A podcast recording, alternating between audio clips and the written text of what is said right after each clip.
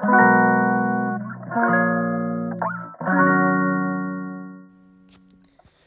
んにちは松田祐介です。妊娠や出産に関わる麻酔酸化麻酔を専門にする麻酔会をやっています。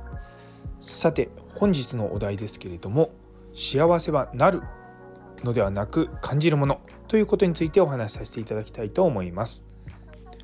本題に入る前にちょっと雑談なんですけどももう昨日実は当直だったんですが朝4時ぐらいまでですね緊急手術ずっと続いていてもう40過ぎた体にはですね24時間近く起きてるのは相当辛いというような状況です。いやーなかなかねまあ仕事とはいえよくあるんですようちの病院。忙しいんで。いやでもねじゃあやめちゃえばいいじゃないかって人によっては言われるんですけどもまあでも今での職場で働いてるのはそれなりに楽しいのでまあまああの逆に今のしょのこういった働き方さえよくしてしまえばよくしてしまえばって言い方変ですけどよくなれば、まあ、ずっと続けてられるような仕事でもあるし一緒に働いてるメンバーも楽しいので、まあ、続けていこうかなと思っています。でこういった話すると人によってはいやそんなね大変なところやめちゃえばいいじゃないのって思いながらもいや自分自身はすごく幸せだから別にいいやって思うんですよね。で結構この幸せってていうのを人によって違うと思うんですよね。人によってはもっとお金を稼いで、ね、ラグジュアリーな生活をしたいって人もいればもっと時間があってそういう時のやっぱり軸となるのが幸せかどうかってことだと思うんですよね。おそらく皆さん誰しも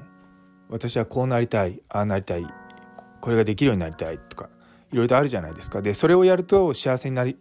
ような気がして、まあ、どんどんどんどん新しいことチャレンジしたりとか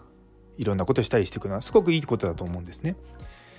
でもそういったのができるようになってくると次はじゃあこれができるようになりたいって言ってまた別のことをやりたくなるんですよ。でそれをやると幸せになっていくと思うんですがだんだんだんだんそうしていくとあれもできるようになってこれもできるようになったって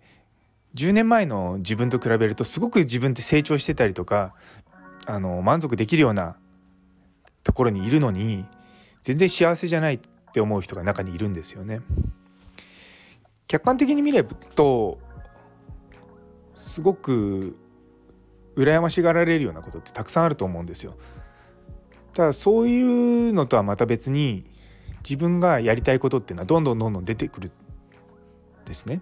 でそれってすごく当たり前のことなんですよ。欲望ってすごく重要なので欲望なのか欲なのかなんか欲望ってつくと途端になんか品がなく聞こえますけども何かをしたいっていう気持ちっていうのは欲というふうに表すのであればそれはすごく重要なことなんですよね。で一方で自分自身が今幸せかどうかっていうことを考えるのはすごく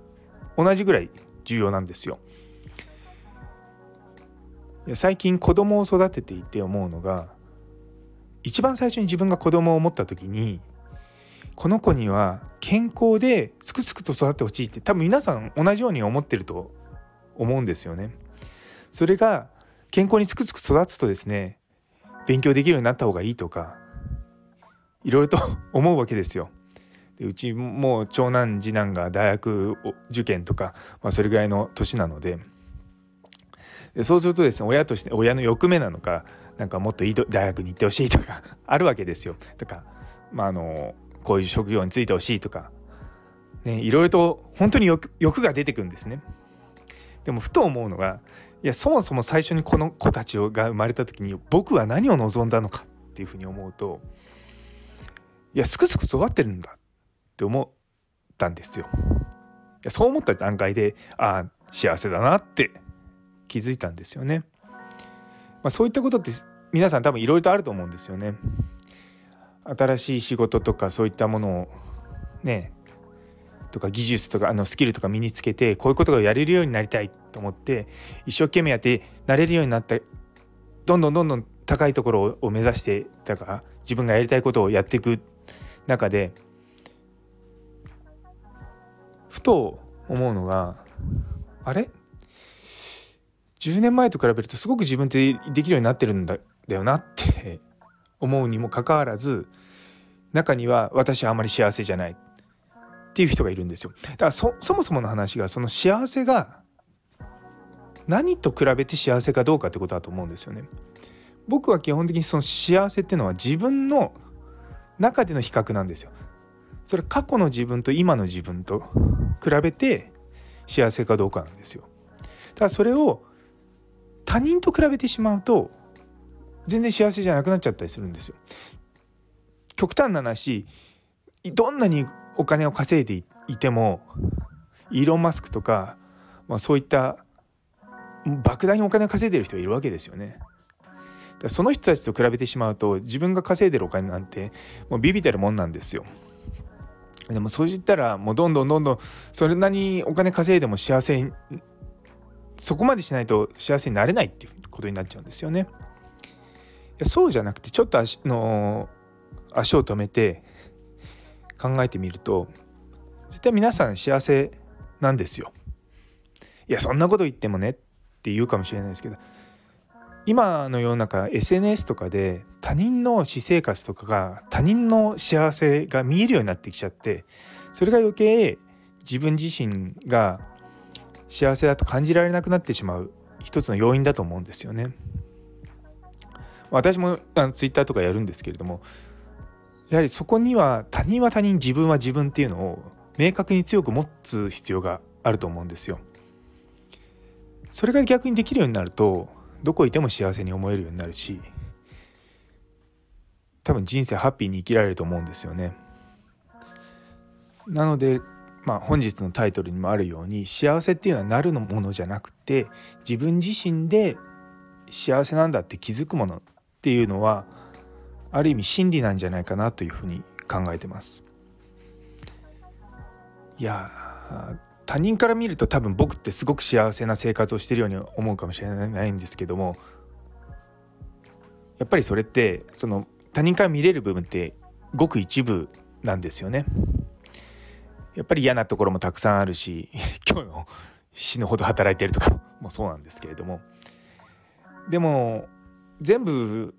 を考えた時にその自分をの生活を客観視してみるといや絶対僕は幸せだと強く思うんですよね。ただやっぱり世の中そういうふうに思えない方もいらっしゃるんで、まあ、そういった人たちがどういうふうになれば幸せになるのかなと思いながらもうんやっぱりそれって自分自身で気づかないといけない部分だと思うんですよ。だからあまりねこ